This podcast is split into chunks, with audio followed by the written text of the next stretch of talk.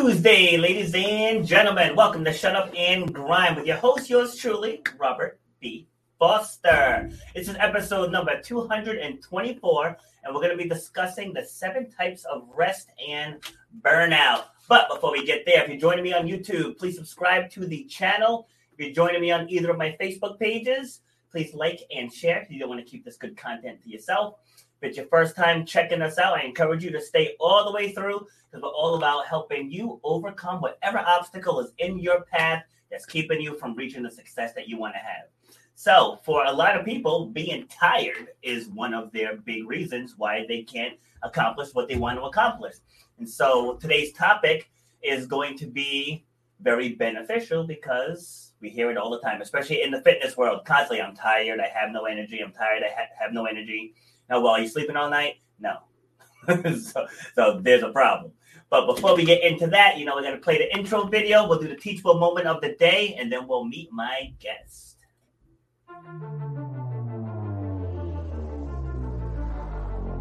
I started doing workshops and doing groups where I'm getting up in front of, front of others, like outside of the gym setting, and talking about resilience and perseverance and goal setting and vision and taking action. You should know what one hour of your time is worth. You should know the value that you bring to the marketplace. You know what your passion is.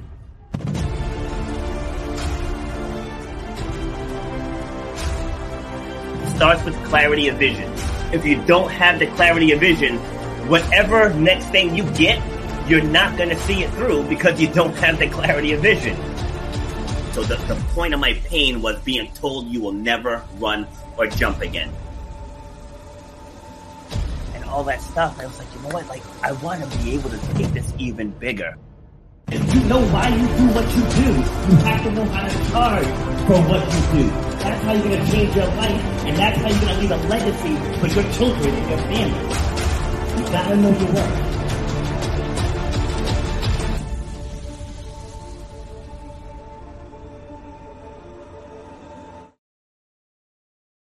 All right, so for today's teachable moment, we're going to talk about getting the things that you actually want. So be, before I, I, get into it, I have I'm going to be on the mental health. What's it called? The Friday night mental health hour. This uh, Friday night at 6 p.m. Obviously talking about mental health on a radio show. And I just found out today that I'll be writing an article for an international publication. And how did I get these things? You ask. Is it because of the podcast? Is it because I'm a speaker? No, because I asked. it was that simple. I just went to I went to the publication, submitted my info, and they said yes. So the, the teachable moment of the day is what is it that you really want?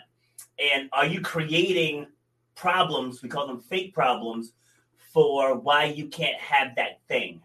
So if you just simply ask, you'll find that the path that you think may be so difficult is really not the case. And even with my daughter the other day. She's she's taking time off of off of school, and she was so afraid to call the dean's office because she thought she was going to get in trouble. She was going to have to reapply. She was going to lose financial aid. Like she was just creating all these scenarios in her head. And I was like, just pick up the phone and call the dean. So she called the dean and she came back out. She's like, it's like, oh my god, everything's gonna be be fine. Everything's things gonna be good. But like she created this this false reality before even tackling the problem. So now, am I an accomplished writer? No, I don't suck at writing, but I wouldn't say I'm a writer. Like I'm not a journalist. But to get into this publication, I'm human like everyone else. I was like, you know, this this might be a tall task, but I don't know until I ask. I asked last night, and I found out this morning. you know, so the whole point of, of the teachable moment is don't sell yourself short. If there's something that you want to accomplish and you're passionate about, just start asking the right people, and those opportunities are going to show up in your life.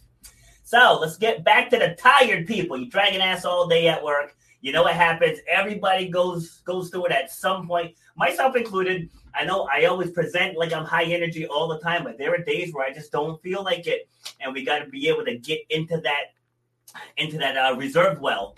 And you know, I'll let the expert talk about that. So helping me have this conversation is Dr. Saundra Dalton Smith. She's been featured all over the media. She's a speaker, and she'll let she'll tell us everything else that she does. So, welcome to the show. Hi, Robert. Great to be here. All right, thank you for taking the time. And uh, where are you joining me from? Birmingham, Alabama. Birmingham.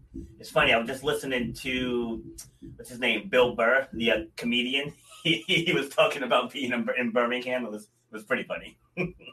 I'll leave it at that. It was pretty funny. Are you originally from there? No, originally from Atlanta, Georgia. Okay. I've been to Atlanta. I have not been to Birmingham. All right. So, what brought you to Bama? My medical practice. So, um, I was in a program called National Health Service Corps, and Birmingham or the area around Birmingham was actually considered a healthcare shortage area. Okay. And you went to go fix it. That's exactly right. I had my my white coat that looked a lot like a white cape back in those days, and I was ready to go save the world. Oh, I love it. That's awesome. All right, so let's get to know you a little bit better. So, how would you describe yourself? I describe myself as, at the very core, a mom and a wife and a physician, but really someone who just really enjoys helping people be the best version of themselves. Um, and that process uh, began with medicine and just has evolved since then into so much more. Okay. And so, what did you see yourself doing for a career when you were younger? I don't think I've ever thought of doing anything other than medicine. I okay. recalled as a child, um, there used to be this game called Operation. I'm dating myself oh, here yeah. very oh, badly. I, I know Operation. Out, but it was this body basically and a little uh, um, you had a little tweezers that were your mm-hmm. system that you were going to use to erect things from um, this electronic body and if you could do it without getting the bzz, then you succeeded. Well, I never succeeded at that, which is probably why I never became a surgeon um, and went into internal medicine. But that's really where the focus of everything with my life began with, with that process of just curiosity. Um, and that's what led into the research that I'm now doing and the books that I'm writing and all the things that I'm currently involved in. Love it. So, wasn't that one of the most stressful games ever? It was. And, you know, I quickly decided, okay, I don't have steady enough hands to even accomplish this game, so I definitely don't need to be a surgeon. I remember playing with my siblings. And you know, like especially once you get down to the last couple, it's like you're shaking, you're sweating. It's like over a game. Like, come on. Honestly, it was great practice for for residency. However, that's awesome. All right, so how would you describe your upbringing? I grew up a little bit of an unusual situation, I think, and I think that's a big part of what um, framed what I ended up doing. My mother died soon after childbirth. My dad was in the military, so my dad and my mom and dad went into the hospital to have their first child. He left a widow in active duty. So um, I was raised actually by my grandmother, but I always had this kind of in the back of, and no one really knew what happened, why she died. So yeah. I think a, kind of in the back of my mind, that's why I say I, I grew up with that um, intention of medicine almost being like a white coat, um, being like a, a cape. It's like. I mm. want to find out why people die. I want to find out what is going on in the medical system. I, I want to know the ins and out of this process. I didn't want to have this victim mentality about health and, and well being and medicine. And I didn't want to have distrust for doctors. So yes. for, for myself, I just injected myself into the system. Okay. That's great. I mean, obviously, the reason isn't great. but, right, right. But the the intention is great. So yeah. I just I just want to side sidetrack for a quick quick quick second. What what was it like growing up with without your mom? And and and, I, and I'm asking that because my my daughter is actually in counseling now because she grew up without hers. So I'm just just curious as to how would you describe your experience? You know what? Honestly, I would say it was it was harder looking back on it than it was in the moment. Yeah. And in the moment, there were there were many instances where I can think back and looking at my friend, looking at um, like elementary school, let's say, friends, and they would go to these events and they talk about the great time they have with their parents, or parents would show up as a couple, you know, to their plays or musicals or whatever it was, you know, that we all were doing back in those days in school. And at the time, I really didn't think about it very much because I always had people showing up. Yes. It just wasn't a mother figure showing up. It was really when I was older that it really hit me um, when I got married. Okay. My husband's mother actually stepped into that place, which honestly endeared her to me because every girl wants her mom there yeah. with her on her wedding day. Uh, there's just something about that. You know, you want someone who really can you can talk to about things like that. So it was it was those when I gave birth to my first child and my second child at that point, you know, those are moments that it really hit me. I don't have my mom here with me. Um, and those are some really important moments. So it was helpful to have other women stepping into those places um, because I needed a female figure. As great as my dad was, um, he couldn't be that in those moments. Yes. See, and I asked that too because I think dealing with ch- childhood stuff also plays a role in why why people don't get get enough rest. I mean, it can play a role, but uh, like I was just saying, with my daughter, same thing. Like she's she's 19, all she'll be 20 in a couple months. Mm-hmm. But like, you know, when she went to preschool, I used to send hair hair products to school with her, and the teacher's aide would do her hair and stuff. Like I could do a ponytail and one braid. That was it. I, I, could, I couldn't do. Know, sometimes the ponytail was crooked, but my standards weren't that high, so I just sent her anyway. like just go. And then same thing as she was getting older, you know, with uh winter ball, I had two two women from my gym come to the house to do her hair and her makeup and everything. And just like you were saying, in that moment, think she was all right because someone was there. Mm-hmm. But then it, it, really didn't start hitting her until she graduated high school. Yeah, and that's when the questions started coming. And so I was like, you know what, let's let's have you talk talk to someone now. You can unpackage everything. So, like I said, I was just just curious as to what your experience was with that.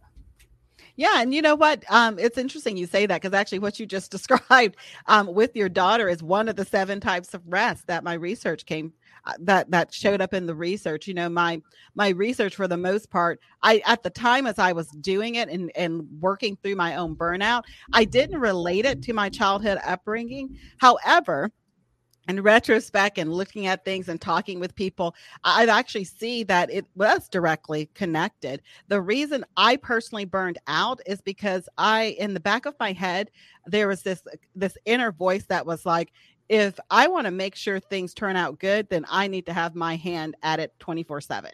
There's no time to rest. There's no time to break. If I wasn't grinding, stuff wasn't getting done. And mm-hmm. so that was my mindset eh, consistently.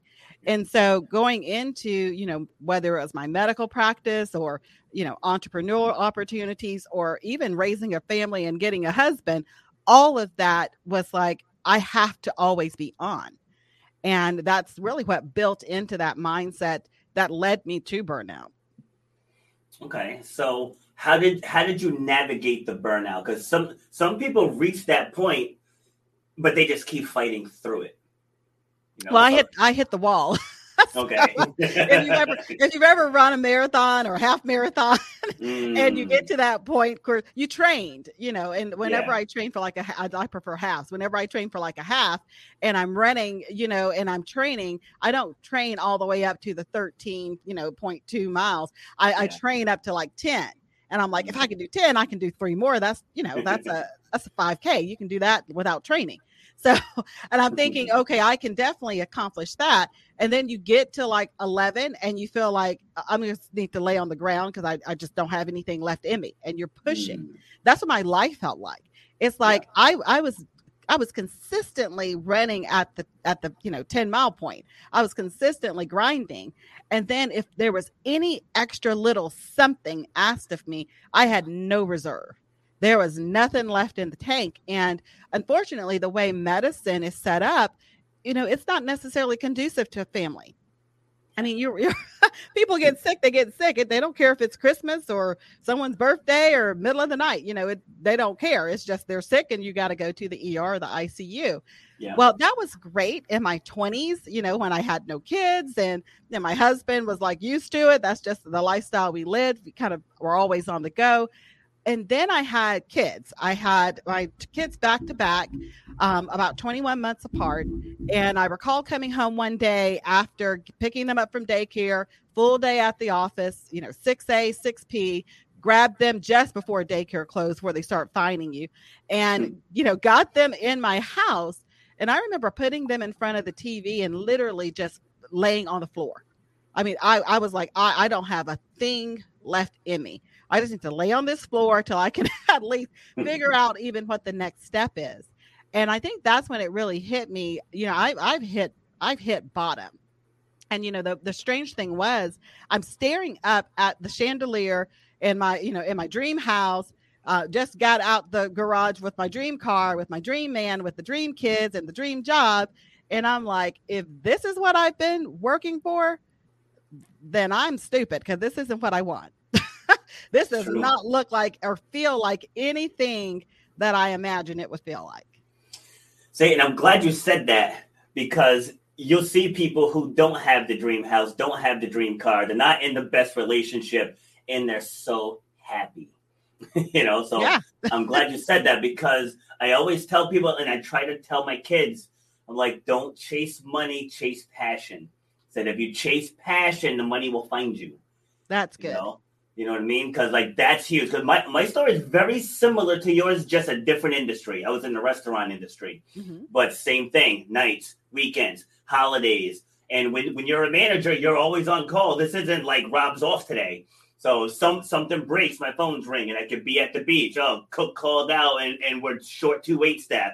Got to pack up, leave the beach, and you know go back in, into the restaurant. And then the same thing. I just started seeing so many things that I was missing with the kids and my, mine happened on the highway. So I was I was on the highway. I was commuting an hour each way and still working ten to twelve hours. You know, in mm. addition to that one hour each way commute.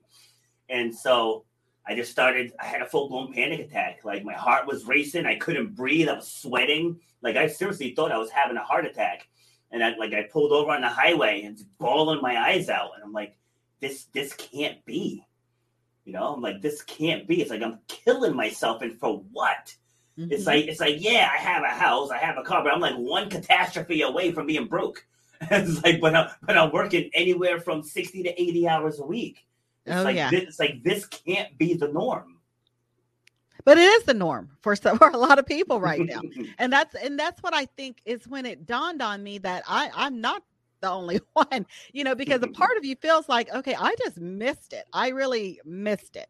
Whatever it was that everybody else learned, you know, going through college and, and getting where they need to be, I somehow completely missed it. But uh, you know, when I once I got off that floor and kind of went through the rest of that week, and when I went back into the office and started working with patients and started really listening to them, the number one thing that most people were coming into the medical practice complaining about was I'm so tired. I'm so tired. You know, how do I get better sleep? All these things related to fatigue. And most of them were wanting, you know, like the, the I, I, call it the all inclusive series of tests, you know, yeah. check, check me out, docs, tell me what's wrong with me. Um, and the reality is most of them were completely healthy. There was nothing wrong with them because my patients were fairly, you know, young in, in internal medicine, 40s, 50s, I mean, there wasn't anything that I could find for most of them that was the issue. And I was feeling the same way. You know, there was nothing I could find medically wrong with myself, but I knew something was off. And that's what led to the research that on the seven types of rest. It was really my way of, it was kind of physician heal thyself. I need to figure mm-hmm. out what was the issue because the distressing part happens when you figure out how to get sleep because I figured out how to get seven, eight hours of sleep and high quality sleep. Like like I could check myself, mm. Uh, you know, elect, electrodes to the brain, oxygen levels. I could check myself and actually tell that I was getting high quality sleep, and I was still waking up exhausted. And you know, like you mentioned with your daughter, you know, needing to work through some other things. What I personally was experiencing mainly was an emotional and social rest deficits but I had no idea those things even existed. And so, in the research, when I, you know, was working through all of that and looking at what are the other reasons that people get fatigued, that's where the seven types of rest came from, and that's where the book Sacred Rest came from, and that that whole process completely changed my my life and the work that I do and the people I'm able to actually influence and, and assist. All right, so so take me through how you transitioned from what what you were doing in the hospital or practice to starting your own thing? Yeah, well, I was in the hospital for over 20 years, so I, that didn't wasn't a quick transition because that's that was my life. That was kind yeah. of what I was used to. But when I started doing the research, the research was being done as I was still working my regular job, which is whenever I'm working with, you know, entrepreneurs or people who are like, but I'm working a day job, but I feel like I'm called to do this. You don't necessarily have to just break, you know, yeah. break the relationship. You know, sometimes where you're at actually gives you some extra information that might be needed for what you're doing.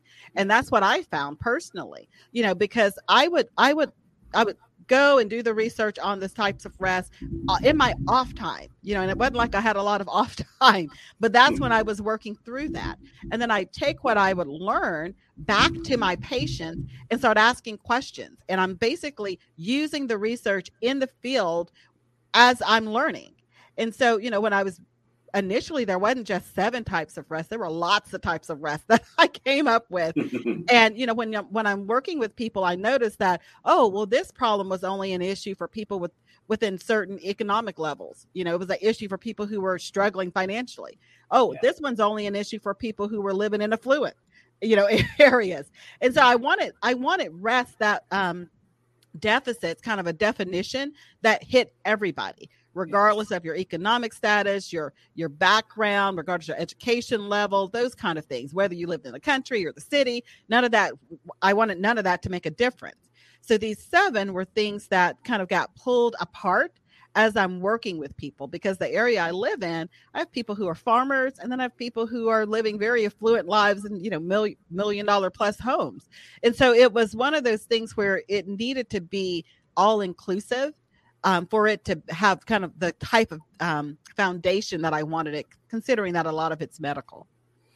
Yeah, see, it's like you're, you're dropping all the right knowledge on exactly what this show is about. Because I say all the time for people that want to do something, I say just get started. Like you just get oh, started yeah. and you figure it out as you go. Like when I started this podcast, like I didn't have I, I didn't have the background and the lights and all this other stuff. Like I didn't have I didn't even have a clear cut topic. You know, I wasn't sure what I was going to call it, and I was, it was it was just me at first talking about fitness stuff. You know, because I have a fitness background, but I was like, I don't I like I don't want to just be another fitness guy, and mm-hmm. and honestly, 2020 when everything went virtual was when I got into the storytelling part and highlighting people's backstories because people really sucked at introducing themselves. it was it was so it was like a train wreck. One of the first masterminds I joined, the going through, and I was one of the last ones to go, which is good because I got to I was taking notes on everybody else that was stumbling through their intro, and I was just like, "You are sixty years old. How can you not introduce yourself?" it's like explain this to me. It's like you've been in business for 35 years and you can't explain your business in less than 10 minutes.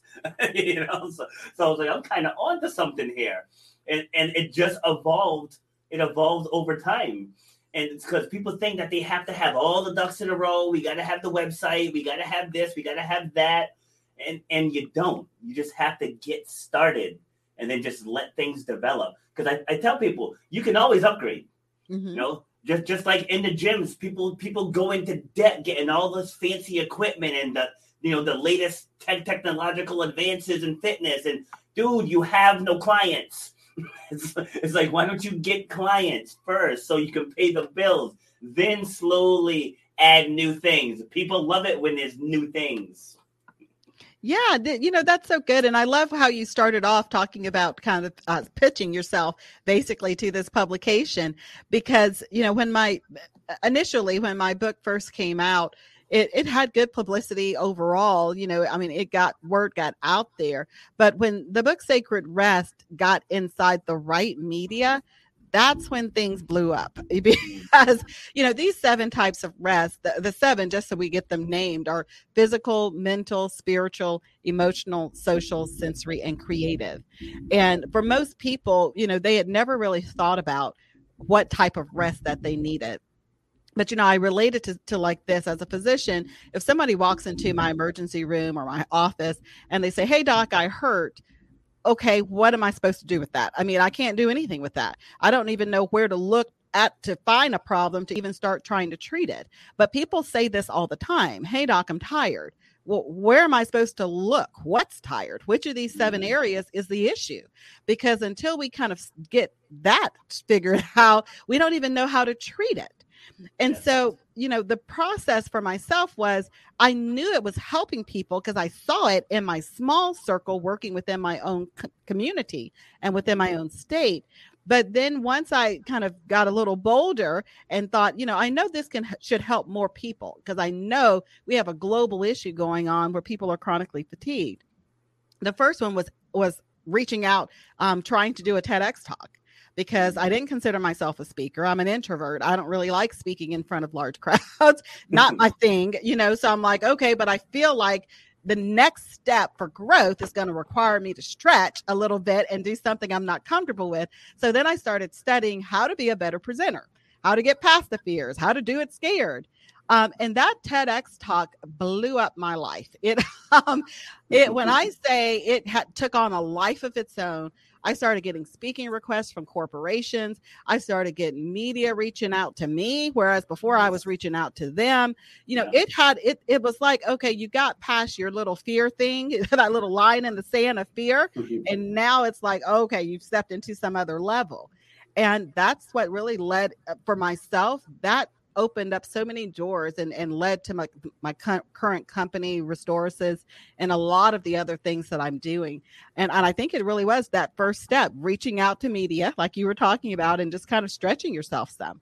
Yes, love it. Stretch. I know. I have to, I have to just suck, suck it up and do a TED talk because I'm a very, I'm a very speak from from the soul type of speaker.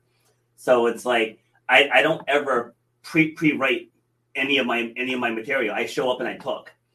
I know? do too. That's that's how I prefer to talk. That's yeah. my preference. But no, TEDx is very, you know, it's very regimented. Yeah. I to actually I've never in my life memorized a talk ever. Um, mm. Um, you know, in my life. Um, and that is what they require a memorized yes, talk that flows like it's coming from just, you know, that you're just giving a talk.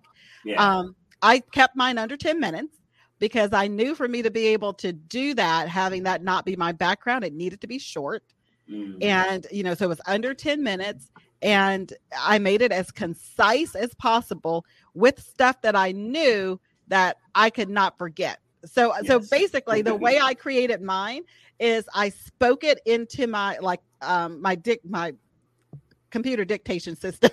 yes. I spoke so I basically did what I would normally do. I did it just kind of off the cuff mm. got a mm. script, tweaked it a little bit so that it flowed well. So it felt like it was how I would normally say things. It wasn't like, you know, normally when you write, the way you write and the way you speak are not the same. Yes. And so normally if you write a talk, it doesn't flow like natural to you because it's not the way you speak. Yes. But if you speak the talk and dictate it, you know, and transcribe it, you actually can have a formatted talk that actually flows a lot easier. So hmm. anybody trying to do a TEDx that actually feels like you, that's the easiest way to do it.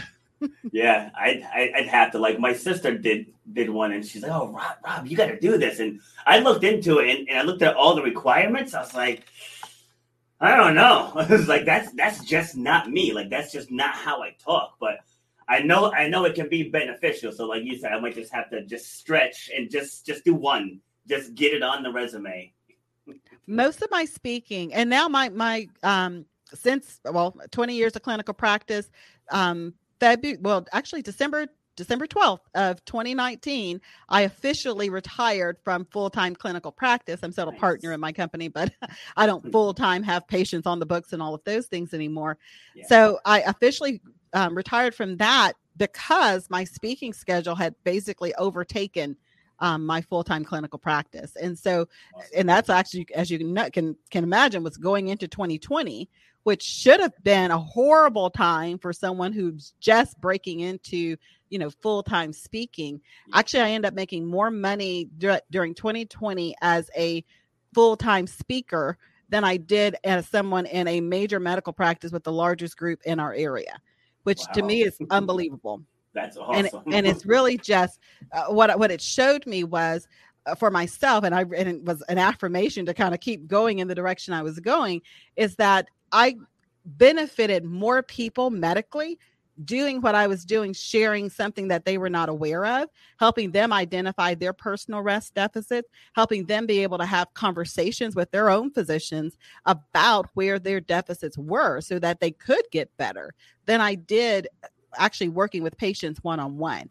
I work better now with patients one on hundreds or 1000s mm-hmm. than I did one on one and actually can help so many more people. And there's a reward for that. You know, people uh, companies pay to bring you into their organization to help their 10,000 employees be able to be better at their job simply by better understanding themselves. So, you know, you never really know where your gifting lies and what somebody will pay for your gifting because in my head, I'm thinking I am literally saving lives the past 20 years, like literally hands on the heart, pumping it, saving lives, and was and didn't see a financial benefit of that rewarding definitely career, but didn't see the financial benefit of that because it's still kind of one on one. And so the return was based on the one on one.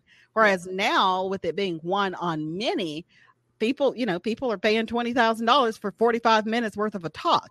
That's uh, that's mind boggling to me, but I can see the benefit uh, of how, for that company doing that yes. because from their standpoint, they're only paying a couple of you know a couple of dollars per person to get yeah. to get the benefit that they need. Love it. And just think, all that started from burnout all of that started laying on the floor, staring at the chandelier with tears streaming down my face. Yeah. yeah. And and actually no, because I, I can't downplay downplay your work. So with that burnout led you to take the actions necessary to build what you have today. Because like I said, many people just they just stay in the fire. You know, they just stay in it. And one one saying I say all the time is like when you're in the fire, you can't see the fire. You just can't. Oh, yeah because like I've been single for three years now, I want to say, and I'll be talking to people about relationships and stuff, and then they're like, "Oh, oh, we're gonna take advice from you because you're single." I'm like, I'm not in the fire anymore. I was like, I am out of the fire now. I see things within others that I couldn't see within my own. oh, know? that's so, so good. So that's looking so at good. it with that lens. Yeah, and I think that's probably why I can relate so easily to to some of these high uh, pressure companies. Most of the companies I work with are ones that are specifically known to have high achievers who burn out. The tech industry, the medical industry, lawyers, yes. real estate agents. Yeah, so, mortgage. you know, it, it looks like, oh, she talks to everybody no, I talk to high achievers. I talk to people who get stuff done, and that's yeah. how they're hot wired. And they're not going to make apology for being hot wired like that, but they need to understand how to preserve themselves eh, with their natural tendencies because I'm still the same, you know, high achiever type personality. I didn't change, but I learned things about myself that now allows me to protect myself. So, in the process of being a high achiever and wanting to get stuff done and check the boxes and all those things that come with that, I I can quickly recognize when I get some people say off balance, you know, with their work life. I say when I get to a place where I'm not functioning um, really knowledge, knowledgeably about myself because I know what I need. I know when I need breaks. I can ignore it, but I know when I need it. So as yes. long as I'm aware of that and honor it, then I stay in a healthy place. See, I think we could totally rock rock a stage together because, like, what I help people do is help them become more relatable, just with their own personal stories. Like one of the biggest things. Now, I clashed with every boss I've ever had. You know, so I was I was just destined to be to, to work for, for myself. Like literally with every single one that I've ever worked for, we had beef of some point. But a lot of it is just because a lot of these people they put themselves on this pedestal. And it's it's kind of like a reminder, you're just as human as me. it's like, yes, you're my boss, but it's like, you know, you have you have stuff in your arsenal that you could better connect with us instead of just saying i'm the boss do what i say. You know so i help people become connectors instead of just just leaders. So you know i became a manager at, at, a young age and i used to think you know i was i was 15 managing a, a, a small diner. And so you know when you're working with grown grown people taking you know like me now i'd be like i'm taking no i'm taking nothing from this kid right? That's what people were saying about me. So I so I thought I had to puff up my chest and be be the, be loud and you know just be over the top to get these people to take me seriously. But then it was one of my one of my bosses sat me down and he was like, you know, you got all the talent in the world. He's like, but your attitude is gonna hold you back. He's like, you know, you can't just talk to people the way you talk to them. Mm-hmm. You know, and I and I never I never forgot that conversation. I was in 1994. Can't tell you anything else that happened in 1994, but I remember that conversation. And so since then, I got I got uh, certified in True Colors, which is about the, per- the, the four main personality types. You know, it's a spin-off of Myers Briggs, and and now Disc is a spin-off of True Colors. It's all the same stuff. But mm-hmm. once I once I understood what makes people tick, I was like, you know what? So now I have to go and share this info. Cause like for me, I I, I had trouble identifying. Like I'm a self-starter. I'm I'm competitive like people who aren't competitive, I'm like, I don't get you. you know what I mean? But but then understanding where they fall in the spectrum, mm-hmm. now I now I know how to motivate this person, and when this person's talking to me, I know how to receive it. You know, so teaching leaders those skills, you know, coupled with what you're doing, it's a solid combo. Yeah, I can definitely mm. see the synergy with mm. that because when, you know, whenever I'm working with companies, it, that's the thing. When, when we address these different types of rest, we are having to hit on things like personality types, your your interpersonal relationships. That's the yes. social side of rest. You know, how do you find that? We're talking about things about emotions. We're talking about how people deal with boundaries, how they deal with people pleasing type behaviors. You know, there's so many different aspects of things that actually lead us into burnout because we don't we don't really pay attention to how we respond to certain things and how that actually is draining our energy. Yes. And I think burnout too is is also from unfulfillment. Mm, absolutely. That's that spiritual and creative sides of, of rest. Yes. Um, a lot of people don't really see themselves as spiritual because they think, oh, well, that's only a specific faith based type yeah, thing. Yeah, they think it's religion. But, yeah specifically looking at it that way and i do discuss that because that is a part a big part of it for some people and for myself included. However i do recognize that a lot of my patients didn't have any kind of religious background but still needed to know that their life had purpose. They needed to still feel a sense of belonging. They still needed to have that interconnectedness with humanity so to speak yes. so that they felt like they contributed something to the greater good. And i think that's the part of spirituality that some people don't don't appreciate.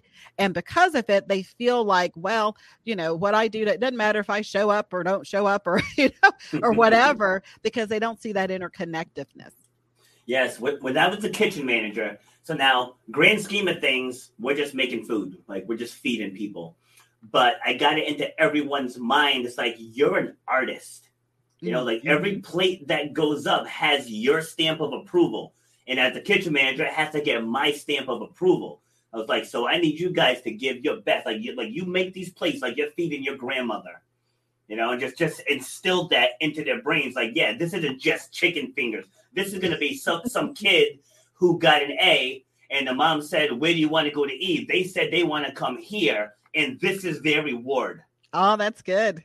You know, so so it's like and and I do that with everything, even in the gym I'm like, you know, you're you're not just pushing a sled. I was like, this here is all the stress that you had today. Take it out on this exercise. That way, when you go back home to your to, to your family, you're decompressed.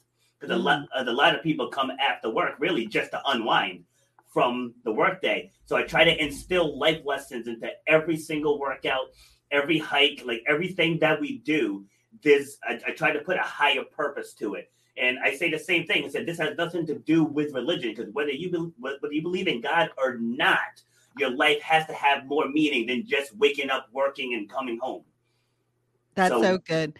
Yes. And and I love that you you shared that because you know one of the things that specifically for your audience that might be of interest, you know, one of the things I'm often asked, well, you're talking about rest. Do you mean sleep? No, sleep and rest are not the same thing. That's mm-hmm. actually what the TEDx talk was about. So look it up mm-hmm. if you want to nice. see that whole disposition. But really, what we talk about rest, we're talking about restorative activities.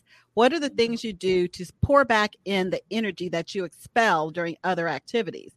And so sometimes people will tell me, well, I feel like I get rest when I'm out jogging or when I'm at the gym. How can that be rest as I'm physically active? So you're physically not resting during those times, yes. but you can get mental rest during those times because if you think about it like this, if I'm if I'm if I'm boxing and I'm hitting a bag, right? Physically my body's not resting. But mentally I'm doing something very repetitive. And in the process of doing that, I'm thinking about my breathing, I'm thinking about my my my this strike you know i'm thinking about positioning and body positioning when i'm doing those things my brain actually gets to gets a chance to kind of single focus it's almost like yes. meditation you're narrowing your attention whereas most of us spend the majority of our day with our brain hyperactive it's thinking about all the things you know at yes. one time processing and you know going through all of that so any activity jogging um, you know any kind of physical activity that helps you to focus your brain can be a form of mental rest because during those times your brain is actually getting a reprieve from yeah. all the processing and narrowing the attention down. So we have to really even start looking at rest different because laying around watching 50 hours of Netflix on the weekend mm-hmm. may not be restorative for you. It may just yeah. be cessation activity. You just stopped. But stopping is not the same as restoration. And so we have to kind of disjoint the two processes. Yes, I love that. It's like people bust bust my chops all the time because I have a really hard time sitting still. And uh, just like even here, like I'm constantly up, down, moving, wiggling, moving, moving my hands. Like that's just me. But uh, I hike when I get time time away. I go hike, and now that it's get get uh, it's getting warmer here in Rhode Island, usually after this podcast, I have a state park uh, that's like maybe a minute from my house, and I go and I walk the three mile loop around, on my headphones, and I go walk for an hour. And uh, people like, how is that unwinding? But you just nailed it. That's what it is. Because it's like from the second I wake up at 420, it's go, go, go. I'm teaching class. I'm doing personal training. I'm coming back, getting the kids ready for school, getting the kids to school. I go do my workout, back to the gym to teach again, come home, got to eat breakfast, get podcasts ready, have, have the podcast. Some days I have a, ma- a mastermind after. So it's like one thing after another, after another. And then that one hour walk just brings me right back down to mental balance. Mm-hmm. And then mm-hmm. I'm able to tackle the second half of the day where the kids are coming home and then I got to cook dinner and go back to the gym for, for the night class and so on and so forth. But that one hour walk to me is restful. But um would you would you go through each one of the seven? Yeah. Um what you just described um I'll start there is with creative rest because creative rest is the rest we experience when we allow ourselves to appreciate beauty in whatever forms. And so some people experience through natural beauty, like going out during a hike or going to the ocean or the beach or something like that.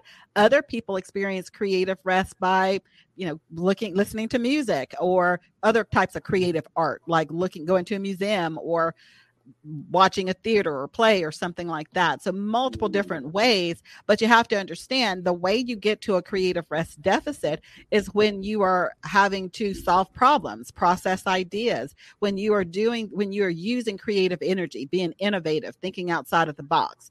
And so, I suspect you tend to use a lot of creative energy because you have one person who, you know, maybe loves free weights and another person who hates it and you're yeah. trying to think up creative mm-hmm. ways to make the person who hates it at least try it so you can get some results on. out of them so people use creative energy all the time and oftentimes don't think about how creative they actually are. So they become depleted in that area.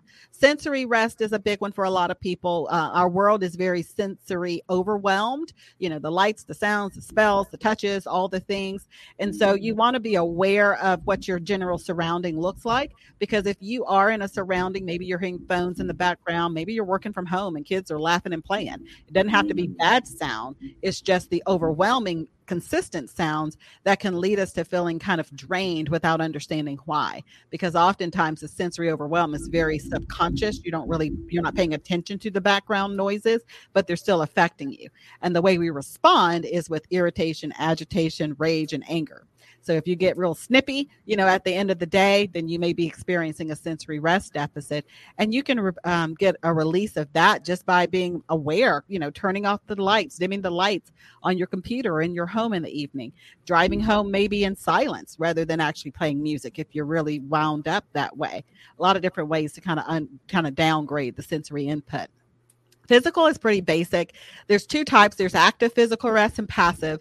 Passive physical rest, sleeping and napping.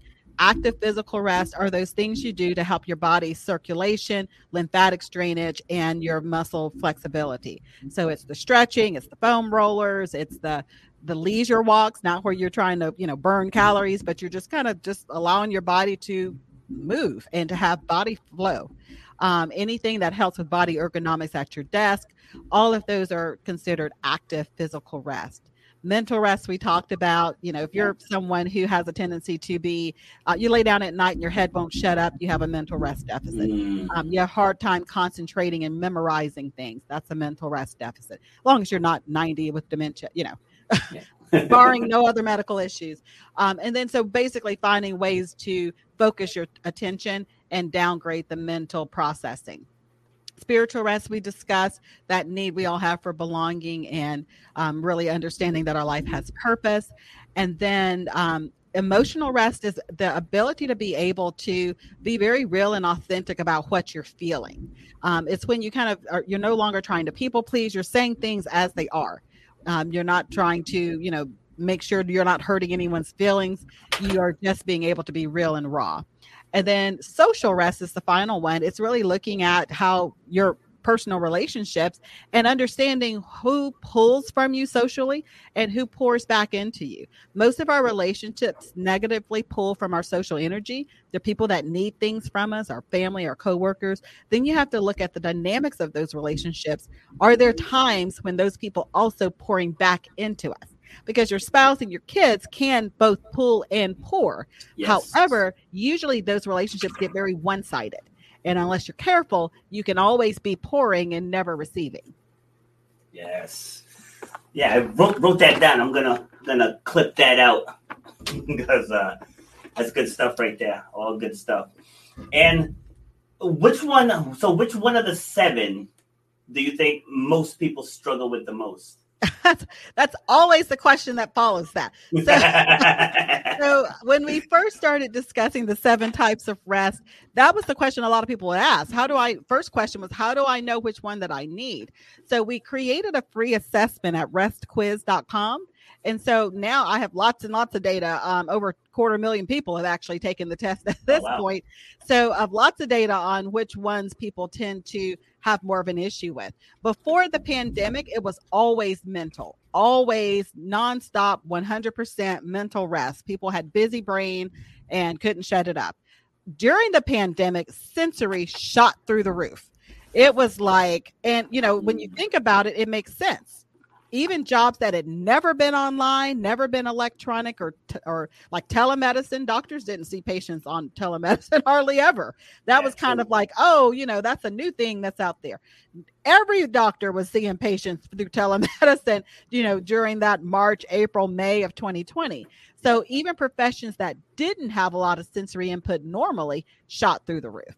So that was the shift. And it's but right now it's kind of staying consistently between those two back and forth. Mental and sensory being very high with people having deficits in those areas. All right, so people take the quiz. What what happens next? They take the quiz. They get a um, email immediately that tells them their score in all seven. They get one email. I don't email you a hundred times. My email list is mega. I don't really need any more people adding to it. So I actually have people if they want to get more information, they self-select into our monthly email newsletter where I keep them consistently updated with new information and new things that are going on. But that first email gives them it gives them information about what's inside of my book, Sacred rest, recover your life, renew your energy, restore your sanity. And they're able to quickly kind of identify for themselves which, just with the first email, which of the seven types of rest they should focus on. Because if you're going to bed and you're getting sleep and you're like, I'm waking up still tired, then chances are either your sleep isn't high quality, which means that you're needing to actually have rest help you bridge your life so that you can get into higher quality sleep, or that you're actually getting the wrong type of rest which now you at least know which one is the problem and can focus your attention on getting more rest in those areas. And that's what I do in the book. I talk about how to identify if you have a rest deficit, what to do after you've identified it, give some specific examples, actually like three or four examples for each type of rest, and then get kind of help them to see the progress of getting better. Nice. All right, so let's talk about your book. What's called Sacred Rest. How did that yeah. come about? Well, after I got everything done with my own kind of evaluation of the seven types of rest, it was really clear that I could not explain all of that within a 15 minute doctor's appointment. You know, I, I, live in the real world where doctor's appointments are 15 to 20 minutes. And I just couldn't, you know, it's impossible to explain that to somebody in a way that they can understand it. So yeah. we, the quiz got developed, and it's like, okay, well, you know, you can find out, and then, you know, we can discuss it one, you know, one of the seven when you at your appointment. But even that was very difficult for people. So I needed a way to be able to kind of put all of the ideas together. Um, in, when I pitched it to you know publisher and a literary agent, it was it was immediate. Like, okay, yeah, let's publish. yeah, let's publish that. People need to know this. All right, and so how many have you done, or is that the first one? Oh, this is my third book. Um, so that's my th- Sacred Rest is my third book. Okay, so what were the first two? The first book is Set Free to Live Free, Breaking Through the Seven Lies Women Tell Themselves. And then the second book is, uh, is a devotional called To Come Empty. And so those were the first two books. Um, this one's very different than those other two. So it was really interesting to see kind of how it was received. But but yeah, it's been a, an interesting journey with those. I enjoy writing. I'm I'm not a writer. I'm more of a speaker. So yeah, I actually speak my books into existence. I um, just like I said with the talk, uh, I speak and um, my That's ideas out, and then I go in and I clean up what I've spoken. Yeah, I'm actually wor- working on one. I've, I've been working on it for a, a long time, just because I'm not consistent with it. But I have, I think I have all the intro stuff done. I have the first six chapters done. But I was doing the same thing, just getting up, talking it, and then transcribing it. But my, my sister, my sister had a brain aneurysm burst in 2016, and I had, I think this was 2017 now. I had a, a voice recorder, a handheld voice recorder, and there was no one here here in the house. It was just me, and I just went and acted as if I was on stage talking about what we just went through with her, and uh, she's she's still with us, thank God. Mm, but uh, but like I went through the whole thing. I had the emotions, like the tears were running down my face, and I never hit record. Oh no. Because, like I told you, I'm a very soul centered speaker. And I was like, I don't know if I can duplicate that. Right, right. or if you want to emotionally have to duplicate that after having gone through it. So. yes. I mean, like it was so it was so real and so raw. Like I just don't know if a second take I'd be try I'd be mentally trying to duplicate the first take and it's just not going to come out the same. But that's a separate issue. All right. So, how can people get in touch with you? I mean, obviously, I have the rest quiz up here, but uh, do you have any social handles or all that good stuff? Yeah, so I'm at Dr. just drdaltonsmith.com is my main website. And all of my social hand- handles, Instagram, Facebook, Twitter, are all the same. Just Dr. D A L T O N Smith. All right. And so we have def- def- like this is we're definitely going to cross paths again. So uh, I have a, I have a panel coming up soon too that you would actually be a solid fit for. You know, if the date works out but I do them I do them every month. It looks like this. Like I bring back five of my five of my former guests. We pick a topic and we just have a nice nice round table discussion. And you meet like you never know where those panels will go because I have several people, you know, my, myself included, who are collaborating now, working on programs. Yeah, me and three of them were creating we're creating an, an event, you know, just helping helping people basically share their inner stories, helping them heal from, you know, we haven't fully ironed out yeah what we're going to help them heal from, but they're going to heal from something. I, I, totally get it. Totally get it. I do women's retreats, and yes. oftentimes the women will show up to these retreats and they're like, I don't really know why I'm here. I just feel like, you know, I, there's something I'm supposed to learn from you. And yes. that's what it is. It's usually healing from something that uh, maybe I've already walked through or helped or or just have some revelation about. Um, yes. Um, so yeah, it's always great to just kind of sometimes just to put yourself out there and see what happens. Yeah, because sometimes too, like people think that they've overcome something and they really haven't. Like uh, mm-hmm. I know we're up, we're up just about at time here, but uh, just share quickly. When my father, my father passed away in November of 2019, and like I talk about what happened with him all the time. Like I get on podcasts, I talk about it every now and then. You know, I'll get get a get a little teary, but for the most part, I can talk about it no problem. And so I was in Florida with three three of my my clients. We were down there for a race, and while we were down there, one of the w- women got a phone call that they were that they were going to have to end care for for her dad. Mm-hmm. But when she got that phone call, it triggered me and like I thought I was long past everything, but I remembered my sister calling me saying dad's not gonna last a day. And just hearing her get that phone call, and it's like I didn't want to steer away from what she was feeling. So like I went to the front of the Airbnb and I was like I'm crying. I was like, I thought like I thought I was past this. Like this was just last last month. Well, mm-hmm. end of February. So it's like some sometimes people have things that are still swirling that they think is resolved, but it's really not yet. So true. That is so true. All right, give us some final words and we'll break it down.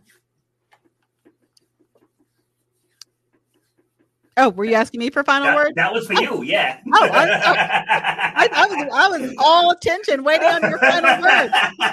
no, your final words. My final words are, uh, you know, we all come into life at whatever point it is, and sometimes it's not always good. As in my story, I was born basically, and then lost my mother almost immediately. I think we just have to take life with however it comes and move from that point forward. And for myself, what I would probably say my final words are are is just to take what you've learned and allow it to stir up in you the gifts that you don't even know are already there.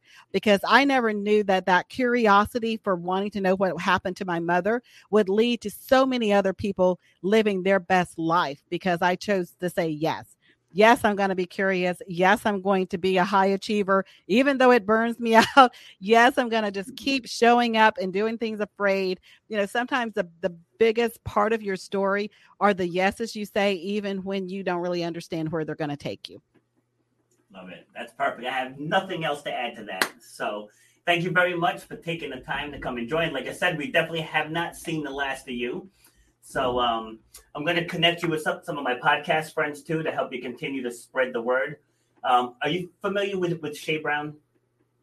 Shay Brown. I do know Shay. Yeah. You do know Shay. Okay. have Have you been on his show before?